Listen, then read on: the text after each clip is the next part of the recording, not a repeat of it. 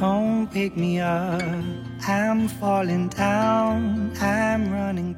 大家好，我们是大小 X，我是大 X 小璇，我是小 X 西西。每周五晚，我们聊点儿有的没的。So maybe if I hold you close tonight, then I would never let you go. 今天我觉得这个话题还是挺有意思的。西西提起来的这个话题，其实我们是受到了一两周之前吧，应该是就是有一个视频的启发，当时在各个网站和社交平台上都很火，就是有北大毕业的三个女生，她们十年之后再相聚，进行了一段非常走心的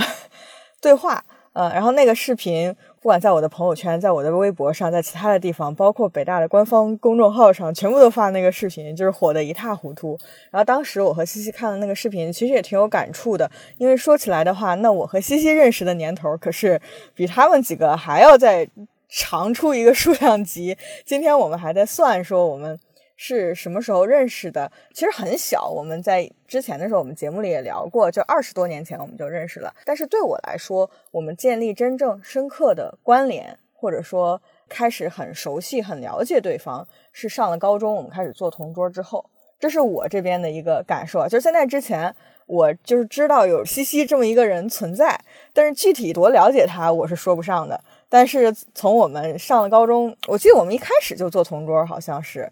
然后就开始了这个剪不断理还乱的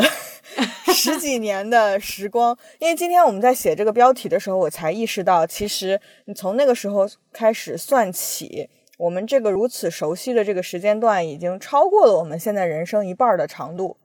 然后越往后走，这个长度这个占比就会越长。其实是在目前这个 人生阶段当中非常重要的，对彼此来说很重要的存在吧。这也是挺有意思的，然后我们就受到了启发，就想说我们可以聊一下。那我们看着对方一路的成长，我们观察到了哪些变化和小时候相比啊？所以会是很有意思的一期，我还挺期待的。是的，我正好补充一下，当时看到北大的那个女生，应该她叫全西西西，她当时发了一个，应该是传了没多久就已经到了热搜第一名还是第几名？然后当时我看到那个视频，立马就想到当下就。转到了，其实是有一个三个人的群，然后就想说我们也是这种差不多这样的关系嘛，然后就是觉得他们里面在聊的这些话题都跟我们的生活，或者是说都跟我们之间的这个关联也都很相关。后来我就拽小璇儿说，我们就 把某一期的这个话题定为这个同桌的你，或者是聊一聊我们这些年的变化。既然我们已经开始了，那我就先问你。来描述一下深入了解的时候，就是高中那个时候，你对我的印象是什么？你知道我看到这个问题，我也在努力回忆啊，当时的那个小西西是一个什么样子的？我想到了几个点，它不一定是你身上非常重要的特质，但是是让我印象非常深刻的。第一个是你特别的活跃，啥都学过，啥都参与。就举个例子，我们知道，就是以前我们都是一起学舞蹈的，对吧？然后同时西西还弹钢琴，然后同时西西会是我们班儿高中运动会的主力，就是各种体育项目啊什么之类的。然后同时那个时候我们还不是还在兴建什么学生会、社团什么之类的，然后包括我们办一些活动什么，就哪儿哪儿都可以看到西西。就是一本正经不学习，没有没有，这是我们课余之外的生活嘛。就是你几乎可以期待，但凡有什么好玩的事情，西西一定是不会缺席的。所以我觉得这是我的第一个印象。第二个印象是，我跟你讲，这个印象是一个非常小的，我都不知道你是不是记得。但是当时是，甚至我们当时可能还不是同桌，就是你记不记得我们高中正式开学之前有一个什么？开学前的培训还是什么之类的，因为我们是奥赛班嘛。当时我们好像就一起上下学，因为家是同一个方向，比较近。就是那个时候开始变熟悉的嘛。我讲这个我觉得有点好玩，但是这个事情一直在我印象深刻中。我不知道你记不记得，当时你有一个特别厉害的 MP 三，我不记得是什么了。苹果 iPod 吧，就很早很早的 iPod。可能是在当时的我来说，你知道，我当时的呃愿望是希望能得到一个一百二十八兆的 MP 三，然后，然后这个愿望到上大学才实现，但是我在刚上高中的时候，幼小的心灵就受到了冲击。但，这个可能不一定是和你本人直接相关，但是就是你知道吧，你都帮我打开了新世界。我说，我当时就觉得，哦，还可以这样。对，这是当时的，所以我觉得这个不是你的。任何特质什么之类的，但是这件事情对我印象太深刻了，所以我不得不 Q 一下。对我都不确定你是不是记得这件事情。我觉得还有一个就是印象比较深刻的，就是对你当时的点，就是就怎么说呢？因为我是一个特别逻辑、特别理性的，就是我小时候其实也是这样的人。然后你那个时候其实完全不是，就是你是一个比较感性、有很多浪漫的幻想，然后思维也比较跳跃的这样的一个人。但当时我们关系很好嘛，就是我们有很多方面很契合，就相当于那是我的一个怎么说呢，很早期的一个机会去了解到说，哦，我们人与人可以特别不同，然后我们会有很不一样的这种特质，包括有很不一样的思维方式。那我们是在。比如说，我们一起做一个什么事？我记得那时候，比如说我们一起参加什么活动啊，或者排练什么舞蹈，或者怎么样。那这种不同的思维方式是如何对同一件事情做出贡献的？这个是对我来说，当时是一个比较，我觉得在那个时间点之前，可能我这方面的那个 awareness 还不多吧。我们做同桌的那个时间，是我开始意识到说。开始察觉到人与人之间的各种不一样的地方，然后我觉得很有趣。在你身上，我就看到了很明显的，就是我们俩之间的不同。然后这个不同，我觉得是很很有趣的，就是人类，就是我们作为好朋友，我们也可以很不一样。然后是如何在不同的时间、不同的角度去发挥这些特质，这是我刚刚想到的几个点。OK，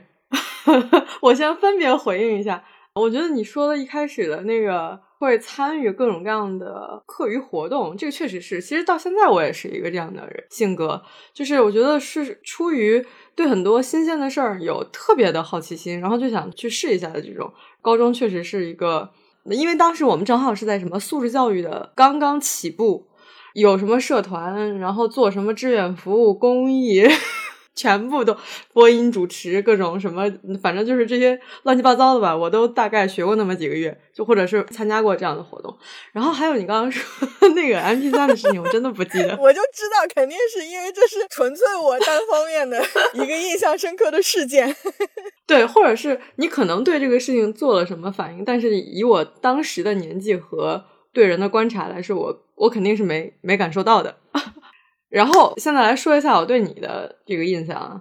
我觉得可以往前倒一倒，因为我们更早二十多年以前那个时候是因为学舞蹈认识嘛，然后我们两个因为不在同一个班，所以可能就是都是彼此相互知道有这么一个人。但是你对我不一样的是，因为你在我们那个老师带的那个所有的班子里是被老师经常提到的名字，你知道是吗？就是对。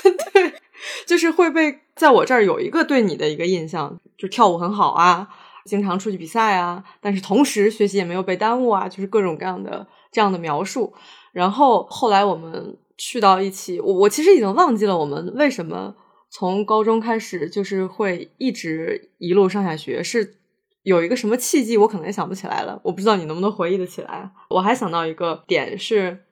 我就记得印象很深刻，是有，因为我们高中不是都是自己骑车子嘛，骑自行车，然后我们两个经常一路，然后有时候比如说天气不好，下雨的时候，我可能就不骑车了，或者就是缺席我们那个一一起上下学的那个小队伍，比如说可能家里来接或怎么样，但我就印象特别深刻，我就觉得你那个时候非常独立，就是什么时候都是自己骑车上下学，然后就是。我无论刮风下雨，无论天气如何，你知道，就是有一种太厉害了。说多了都是泪，被迫独立，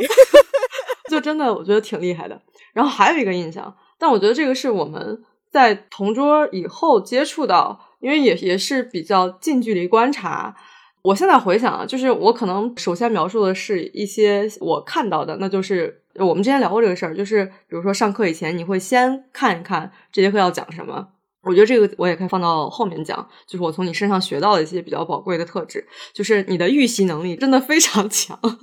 就是有一种一秒过三行，然后立马就能学会的那种。我觉得学习能力特别强，是我对你高中时候的那个很靠前的一个印象嘛。我觉得挺有意思的，就是去听到说我们对彼此的印象是什么样的。有一些是可能就比如说你不记得我对你的这个印象，然后我也不记得，可能就比如说你刚刚说到什么，在那舞蹈班里老师会经常提我，完全不知道这回事儿，我也不记得。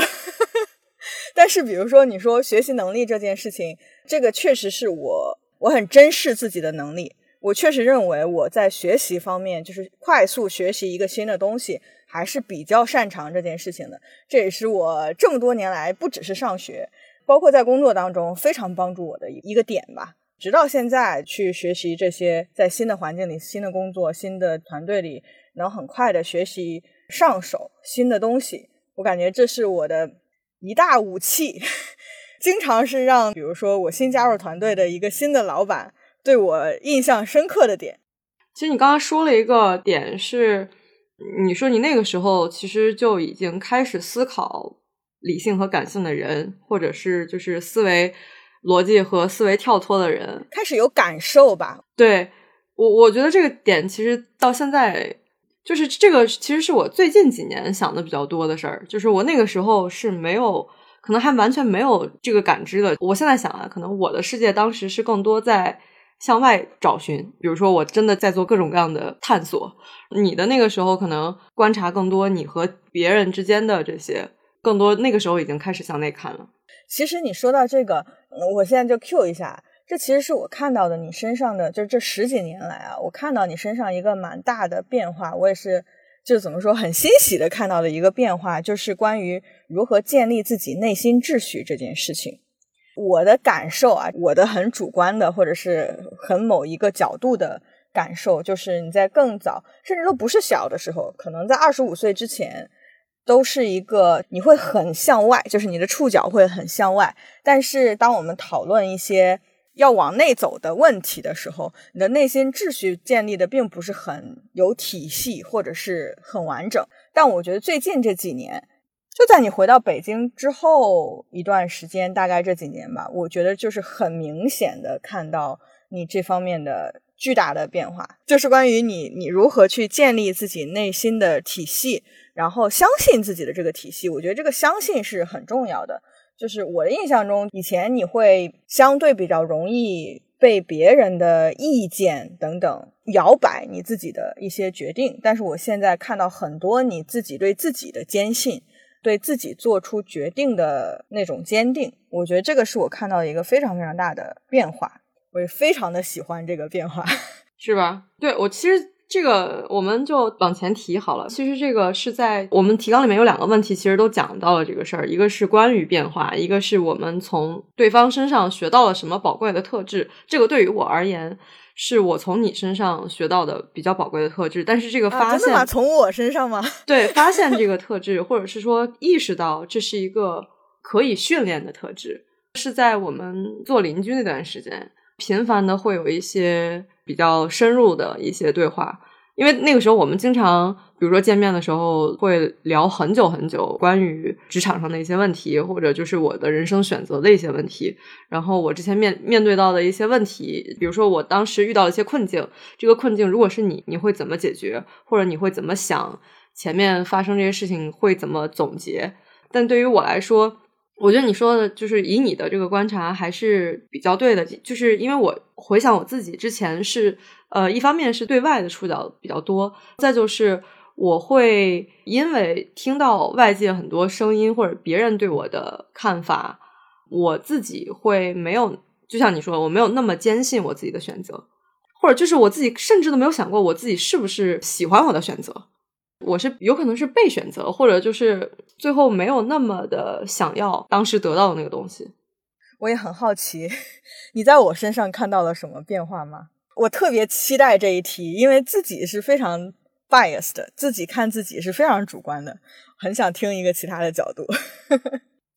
呃，我先说一个没变好吗？我觉得我说没变是从一个职场的路径来讲，我觉得你的每一段经历都很跳跃，不是一个，比如说我们真正去看求职的话，看一份简历，有的人是真的很延续性的垂直一直在做一件事情的。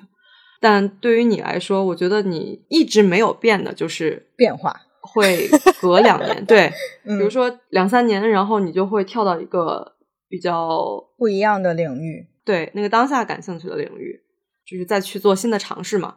包括当时，其实你选择出国读书这件事情，对我来说没有很惊讶。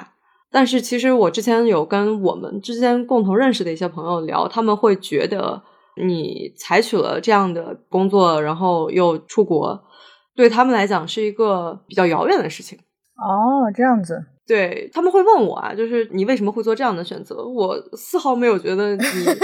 我不会做这样的就选择，是做这个选择很奇怪。对对对，因为我是觉得，就是我之前还跟一个朋友聊过，然后他当时给我说，他觉得你当时做出就是出国去读 MBA 这个事儿，非常的有 guts。我当时的内心的 OS 是，我说他不是一直是这样的吗？对我说完没变啊，对我说完不变，然后再说变化。这个变化可能比较 focus 在我觉得你对于感情的态度，或者对于人生伴侣的态度。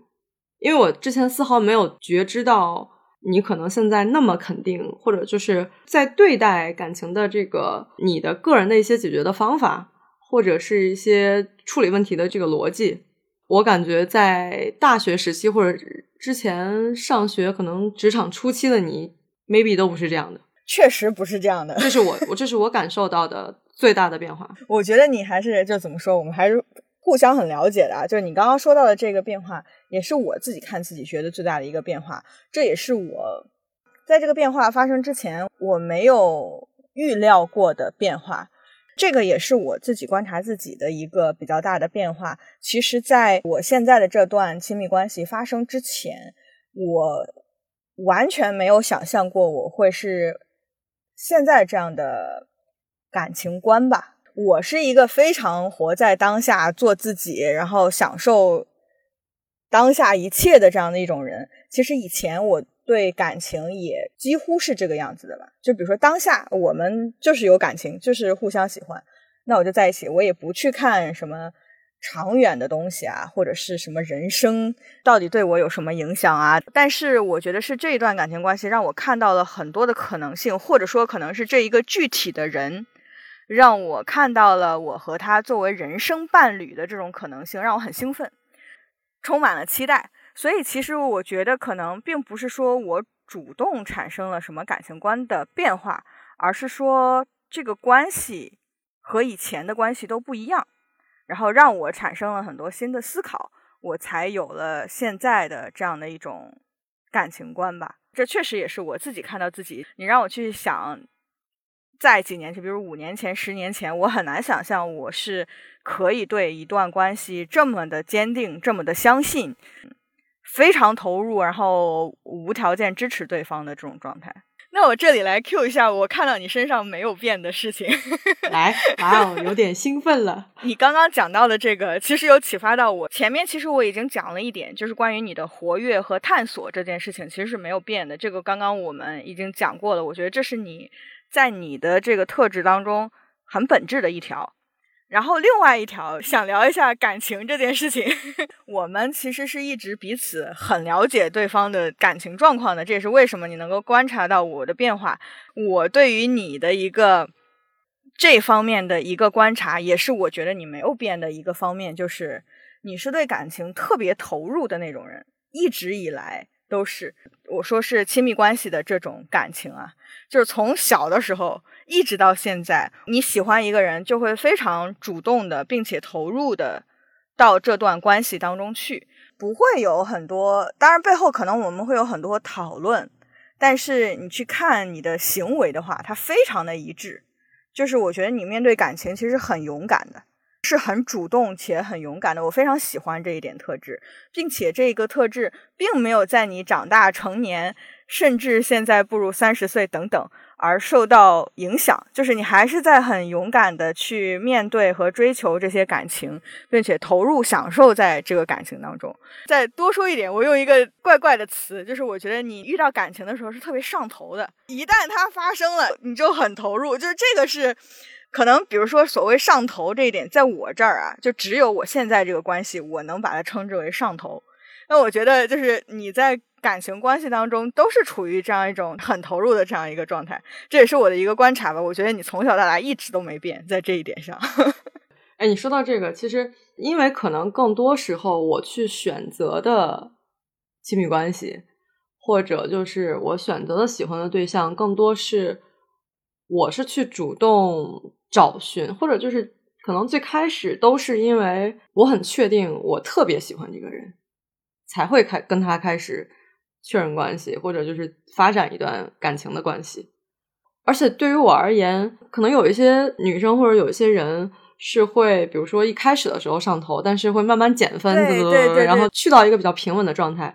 但回顾一下，我每一段都不是。其实我觉得我这个人单身的时候，工作或者是说其他的这些自己的事情能处理的更好，是因为我有更多的时间 花在这些事儿上。我如果一旦进入恋爱关系，因为我会花很多时间去想、去琢磨。怎么为对方付出？这个是我本能里面带的，我一定要去 take actions，去让对方感觉到我很喜欢他，我很主动，就这种类型的事情嘛，所以就会花很多精力在这件事情上。你说我背后需要什么？我没有想过，我觉得是我本能里面确实是这样的。我觉得就是对待感情很真诚的一种状态吧。也不太受其他的因素的影响。就刚刚我说，我为什么很喜欢你这一点没有变，是因为我们看到是，就是比如说青春期的时候对感情上头，或者大学的时候，我可能都是比较少见的不上头的那种人，对吧？就是我觉得那个时候大部分的不管男生女生，可能对待感情都是一腔热血、冲动这种状态很常见。但是往往在比如说你更长大、步入社会，然后考虑各种各样的因素之后，他就变得不那么。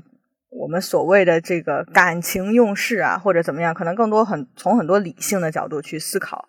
我一段关系应该怎么样。所以我觉得你这个不变很珍贵，即使在我们要考虑很多其他因素的时候，你对待感情还是一个很一致的，就是这样的一种态度吧。嗯，我是很喜欢这一点的。你如果在说这个以前，其实我没有留意到自己是有这样的，或者我自己没有总结过。没有回看自己观察过，我会觉得我，比如说我对感情的这个态度是，更多时候我会希望自己无愧于心。正好说到这儿，我我补一下，前两天我看了那个电影，我不知道你看了没有，就是那个《爱情神话》，我觉得很好看，很好看。他讲的成年人的爱情就是进退得宜，攻守有度。那个里面每一个人人物的形象、人物的特点都非常的明确，他们的人设都非常的明确，特别有意思。可以往下讲一下，因为我们列了一个问题，是我们从对方身上学到了什么特质。其实看到这个的时候，我是很明确的，有两件事情，呃，从我脑海当中冒出来。第一个可能很难讲，说是学到还是怎么样，我觉得是我感受到、观察到，去提升我自己认知的一个角度。其实也和呃我最开始提到的，就是我对你的。印象那个方面比较相关的，就是我说到我们其实是不一样的这种思维方式嘛，在很小的时候就感受到这一点。然后我其实就看到说，这个是真的是我在你身上感受到的，因为那个时候我们就是最近的，而且你是我身上最具有这种这种特质的人，就是这种跳跃、有创造性，你会冒出来各种各样的不一样的想法，并且会去尝试实现的那种人。我其实是在做事情的时候，我当然在很多事情上是 follow my heart，但是我的 heart 是有一个逻辑的。我很多事情是通过我内心秩序的一种推导得出来的结论，或者是做出的选择。它并不是，比如说就是随机冒出来，或者是哦，我就是有一个什么别的新奇的想法。我很少有，就是我自己身上是没有这个特质的。然后有的时候呢，我就会觉得我在你身上看到，我就会觉得这其实是一种天赋。是一种具有创造性的天赋。就有的时候你提到的，可能不一定只是说这些随机的想法，或者是你们，就比如说我们一起在讨论一些事情的时候啊，呃，然后或者设计什么东西的时候啊，就是你冒出来的一些那种新的想法，我就会觉得，哦，我是想不到这些东西的。就这是我的一个感受或者是观察，这也是我在接受自己的过程当中的一个认知，就是。我明确看到了你身上有这样的天赋，而我没有。我是在接受自己的这个状况，并且去思考说，那我身上的天赋是什么？我去发挥我的那些天赋，而不用去纠结说，哎呀，我怎么想不出来那些 奇奇怪怪的？我其实很喜欢这些东西，但是我不是在这方面有天赋型的那种选手，所以就是我觉得这是我在接受自己的过程当中的一个感受吧，就是它帮助我塑造了这个我去看到自己的这种，你说长板或短板也好，或者说不一样的地方。然后去更清楚的认识自己吧，这是其中的一个点。我说我从你身上，这可能是感受到的东西。然后另外一个是我从你身上学到，并且我经常去提醒自己，因为这也是我们俩身上不太一样的一个点。但我很喜欢你的一个点是，这可能只是我侧面的观察，就是我们不需要做到完美再去展示自己做的东西。就这一个点是我常常需要去克服的一个心理障碍，因为我经常是我希望把这个事儿至少要做到，我觉得啊完全没有问题了，或者是只有在这种情况下，我才会去展示出来或者分享给别人。这是我常常会发现自己就进入这样的一个状况。这当然有好有坏，好处可能就是那我拿出去的东西确实都是 有质量保证的，但是可能它不好的地方是我会。一方面可能自己的压力会比较大，另一方面就是其实你提前展示出去，你是可以得到一些反馈，帮你更快的去做好这个事情的。但我可能错失了那个机会。但我感觉我在你身上看到的很明显的就是你做了就会展示出来。然后我常常去提醒自己这一点，就是你有一些 moment，就是我会记得的，就是你你马上就去展示你做的东西。我会去提醒我自己说，哦，我也可以这样，就是或者说我希望我自己这样，希望能在过程当中。我就愿意去展示我做的的任何东西也好，这是我比较喜欢的一种状态吧。这个是我很明确在你身上看到并且在学习的一个点。哎，但我想追问一下，就是比如说你说的后面的这个特质，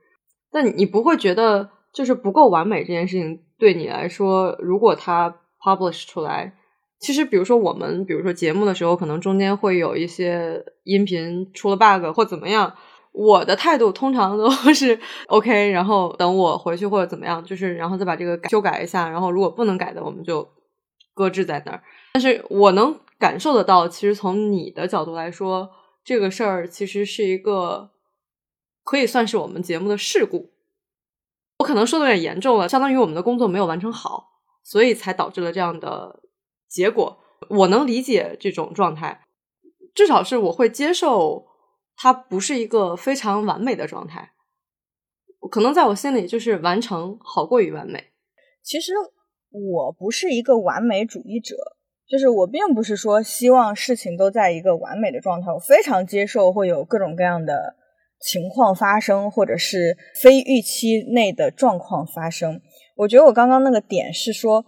我会容易对自己要求比较高。其实这是我的一个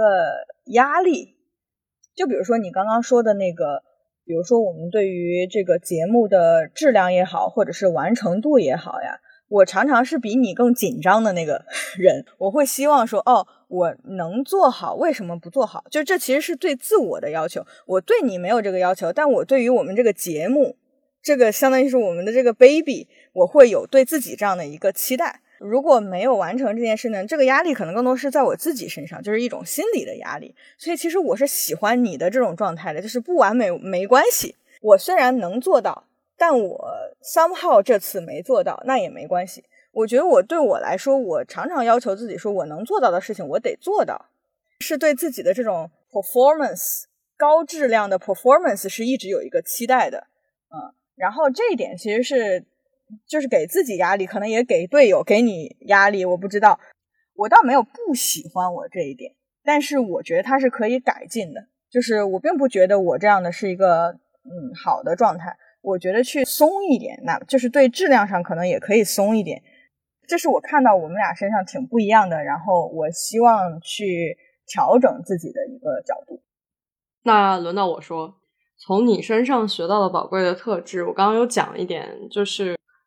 关于你说内心的秩序和对自己边界感和对自我逻辑的一个系统性的思考这件事情，在尤其是这两年，呃，因为我们可能这方面讨论也比较多，你给了我很多你的 insights，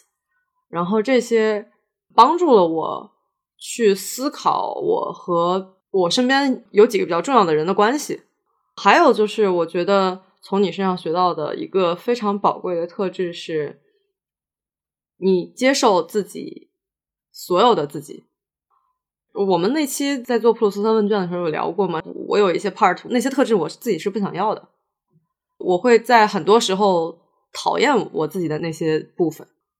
对，但是这个也是我尝试去克服的，尝试在跟把之前我们两个交流的那些内化成自己的部分。我还想到一个点，因为今天正好我跟你说到就是关于 MBTI 那个事情嘛。我去看了一下，就是我们两个之前做的有一次做 NIC 的那个测试的时候，你是 ENTP，我是 ENFP，然后我就在想，你有很多时候，或者是你在工作状态里面是非常就是计划有节奏的，但是比如说你在旅行的时候，我记得好像之前你对于旅行的态度，很多时候就是只把该确定的事情确定好，其他很多时候是随那个时间可能在那儿，然后再去找新的事情去玩，再重新做安排的。我觉得一方面是我学到的松紧有度，这也是我想问的，就是你是怎么调节这种？在你这样讲之前，其实我没有很主动的去观察我的所谓的这个松紧的这个不一样。但是你刚刚说了之后，我其实很快反应过来，或者说我很清楚的知道为什么是这样。就是在工作当中，其实我是一个比较看重结果的人，这个结果不是外界给我反馈的结果。而是我自己认可自己的那个结果，就又回到刚刚那个对自己要求比较高的那个。然后我在追求结果的时候是很靠计划的。我认为一个好的计划能够在很大程度上帮助你得到一个比较好的结果，这是我相信的一套做事逻辑。这也是为什么我在工作当中，就是我一般计划都做的比较明确。但是在类似旅行，甚至是生活中的很多事情，我看重的是体验。是这个过程，我经历了什么，它可能都不会产生任何结果。你就说，比如说我现在也在外面 旅行，对吧？我这个旅行能有什么结果呢？其实它没有任何结果，它就是这个过程，就是它最重要的一个内容。在享受过程的这个状态当中，我其实是期待它有些随机性的。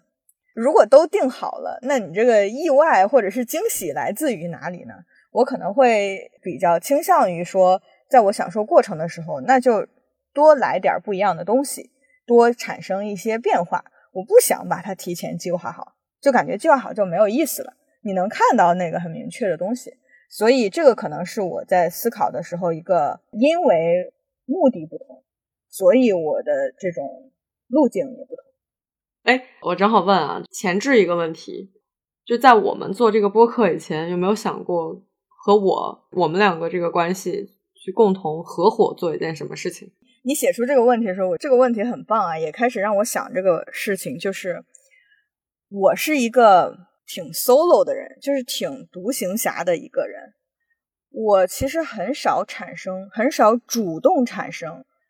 我要找一个什么人和我一起去做一件事情。就是我的各种思路都是我先去考虑我自己做一件事情。如果同时有人想一起做，那顺便一起做。就是我常常是这样的思路，包括出去玩，包括比如说我的一些人生的决定或者是轨迹，我都是以我自己为主。然后我身边就比如说我的亲密关系或者我的好朋友，如果同时有类似的想法，那就是刚好有这样一个契机，那我们就一起做。这是我常常的一个思路。当然，这样其实在一定程度上也会错失一些机会。我并不是说那些机会有多重要，但是一定是会有一些机会是被 miss 的。但是我这也是在你身上看到很不同的，我觉得你是很积极的去找到不同的人一起做事情的那种人。对，这也是我们两个身上挺不一样的一点。就比如说做播客这个事情，也是你先提说我们可以一起做这样的一个事情。呃，这个问题是说是否想过会和对方一起共事或者合伙？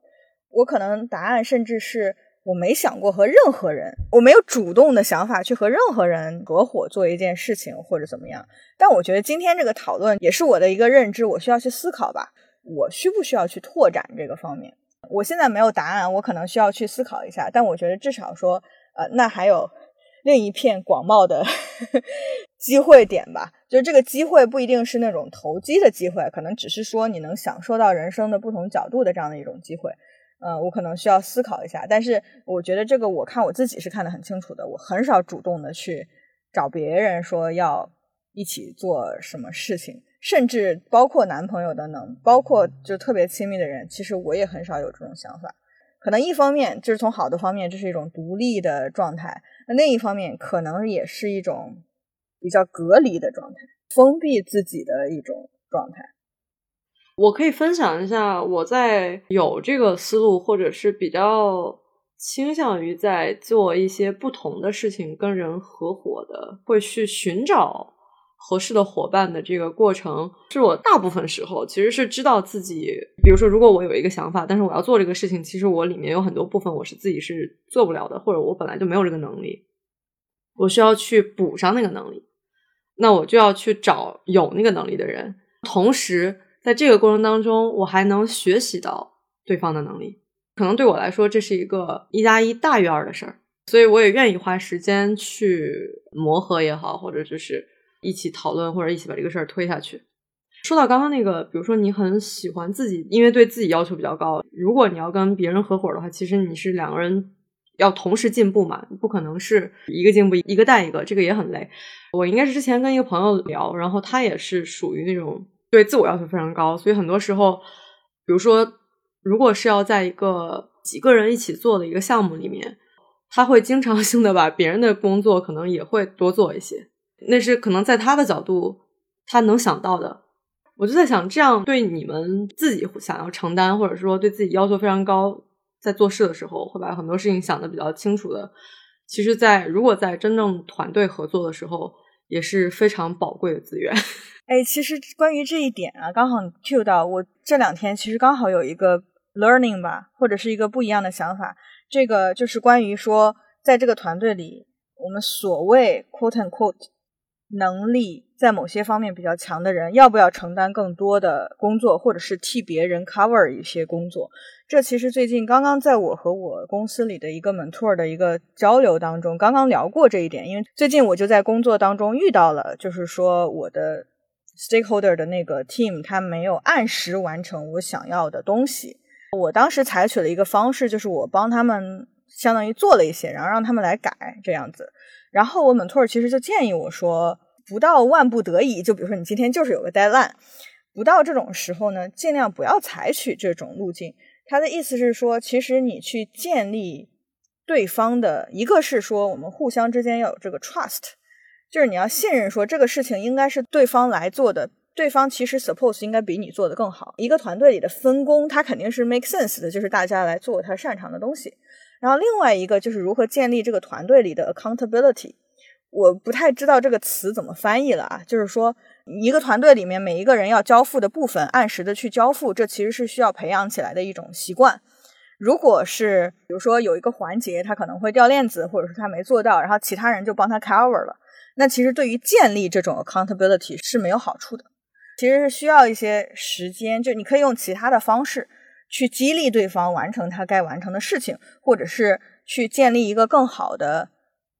机制，不管是交流的机制还是完成这件事情的机制，让对方更容易去完成。但他不建议的一个 approach 是说你替他去完成。如果是我们只是短期就合作这么一下子，那可能对于这个项目的交付有帮助，但是对于长期这个团队的建立其实是没有帮助的。听他讲的这个，我就在思考这个事情。你刚好 cue 到，我觉得我现在也没有明确的答案，但我确实是容易 over function 的那个人。别人没做到，哎呀，我帮你做做吧，就是这种。所以我最近也在思考，说我要去观察并且控制自己的这种行为。该是谁的就是谁的。那作为一个团队，其实更多的是要激励其他成员完成这些事情，而不是替他去做这些事情。那我们再问最后一个吧。如果要给对方一条建议或者反馈，会是什么？OK，我可以先说这一点。这个是我的一个观察，可能也比较主观啊，或者是我可能是从一种关心的角度去想到的这个所谓的建议，或者是一种希望。就是这期当中，我们也聊过，就比如说你在做一些决定或者有一些选择的时候，你会内心比较纠结。就我是一个做决定特别快的人，这个我们之前也聊过这件事情。你会有一个摇摆或者是不确定的这样的一个时间段，我觉得这很正常啊。就是每一个人做选择都有自己不同的方式，但我感受到的是，在这个不确定或者纠结的这个时间段里面，你的情绪是有压力的。就是说我不是说我就在这儿开开心心的在看不同的选项去纠结，我觉得你在情绪上是有一些紧张或者压力，甚至沮丧等等，直到那个决定做出之前，可能会有一些情绪上的压力。我其实我也不知道该怎么样去有什么具体的方法去改善这一点，但是我是看到你的这种情绪的压力，希望你能够去缓解的，就是说。你总会做出决定的，在这个之前，可能你就是需要一些时间来去沉淀自己的想法，或者去收集更多的信息。我觉得是要去相信自己，我会做出一个决定，也不会是在什么来不及的时间，我会在一个合适的时间做出这个决定。在做出这个决定之前，情绪上的放松。这可能会让你的感受会好很多吧，这是我看到的一点。因为我是一个比较少受到情绪困扰的一个人啊，但是就是我在你身上看到，我就觉得你很多时候在那个纠结的时候，你的情绪是其实是有压力的，不知用什么方法，但是我希望能够帮助你放松这种情绪上的压力。哎，我其实想回应一下这个，我有时候在想，就是因为聊改变那块儿没有聊到这个点，就是其实我对自我的观察，我。从纠结的这个角度来说，我这两年是改善了很多的。其实我对于自我的这个方面的进步还是比较开心的。但是如果比如说跟你相比的话，或者是说跟更果决的人相比的话，我还是属于可能在做决定之前，或者就是因为没有特别想清楚自己想要的那个东西的边界，或者就是觉得有两个东西让我选，然后我左边这个东西也有我想要的。的特质，然后右边这个也有我想要的，但是我比不出来，就是我比不出来我更想要哪个，所以这个就是在我选择的过程当中最让我，就像你刚刚说，可能会影响我情绪的部分，就是因为都不想放弃，可能会更影响我。我其实觉得这。没有好坏啊，就是怎么做选择，这只是自己的方式。我也不觉得所谓的这个纠结是一个不好的一个状态。你其实就是在看更多的可能性嘛。那比如说我做决定很快，我可能那也意味着我很快的就放弃了另一边，对吧？我有时候可能甚至不知道我放弃了什么，所以这很难说好坏。我只是觉得在这种过程当中，我觉得这种情绪上的压力是，所以只是特指这个点。会有某些负面的情绪出来，我我其实也不知道该如何缓解，但至少这是一个观察，该怎么做选择还是怎么做，就你有你自己的方式。那这个过程当中，让自己放松一些，让自己的情绪舒服一些，呃，可能会让你体验会好一些。来来来，你对我有什么建议？到你了，好期待。对，到你了。我觉得正好，因为你刚刚也说到了，有很多事情是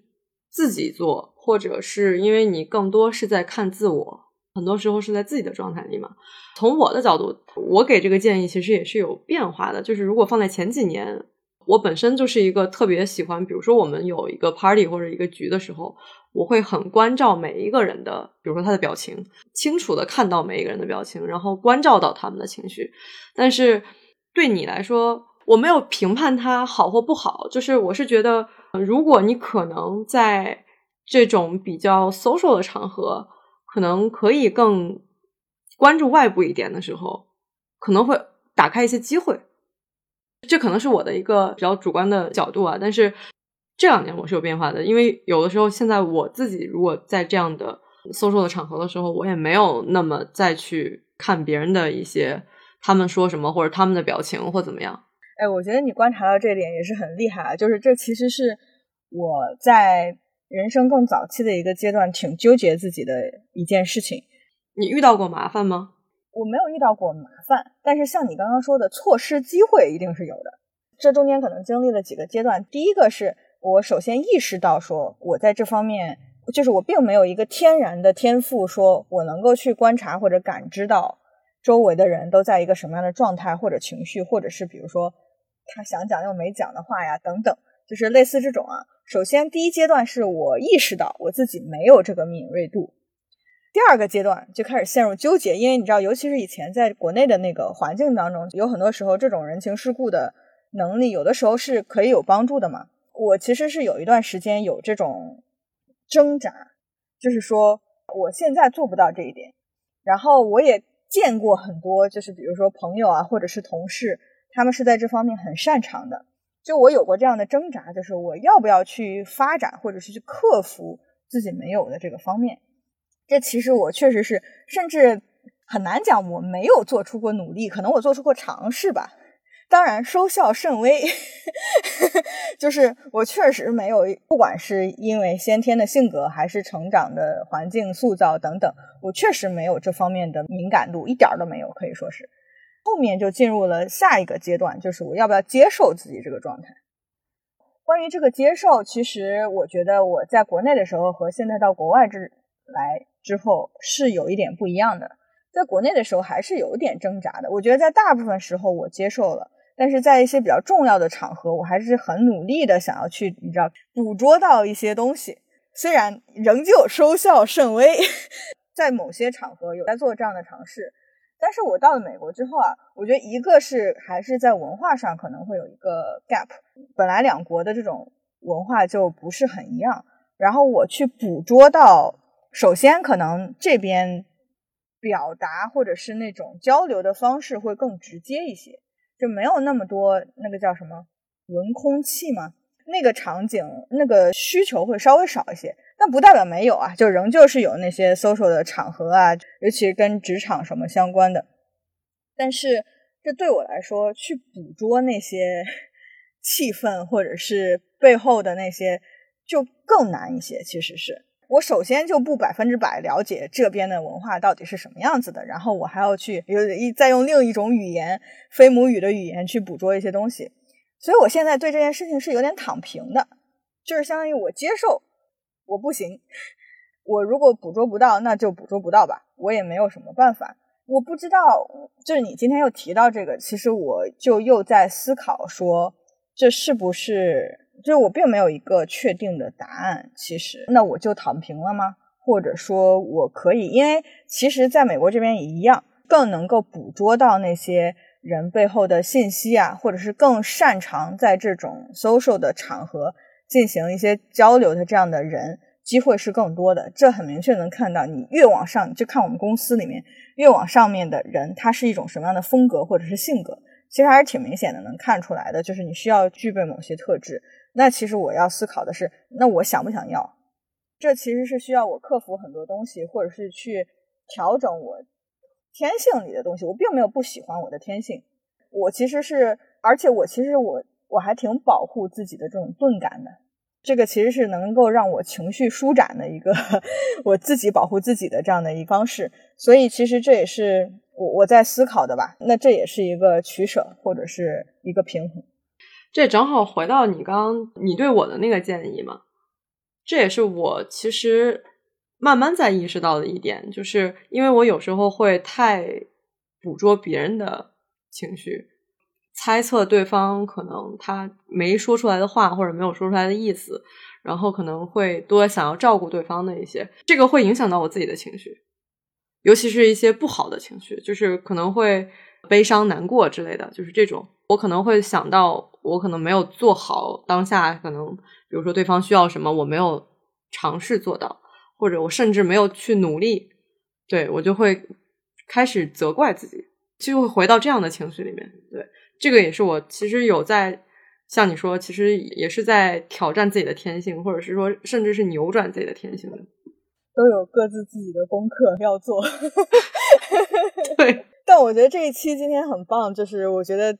我们总以为很了解对方，但是总有一些新的东西可以能够再次加深彼此的了解。感觉今天也是有一些自己能想到的，有一些是完全意料之外的答案出来。好有趣啊！聊的兴奋了呢。是是是。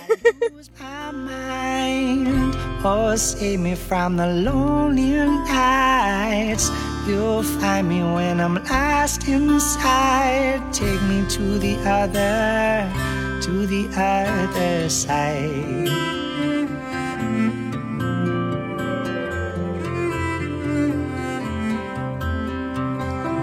untouchable. That's what you are. One reason that I made it through the dark. So here we are, hearts on the line, free falling, cause I need you by my side. So, darling, when I hold you close tonight, then I would never let you go. The river in my heart is running dry, dry. Oh, darling, if I lose my mind, oh, save me from the lonely nights. You'll find me when I'm lost inside. To the other, to the other side. Oh, darling, if I lose it all tonight, tonight. Oh, tell me, would you still be by my side? Oh,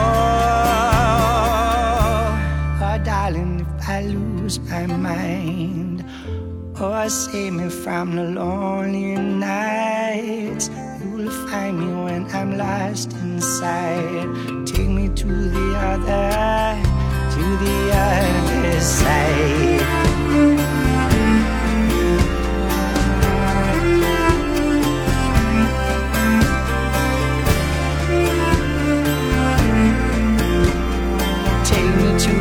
There.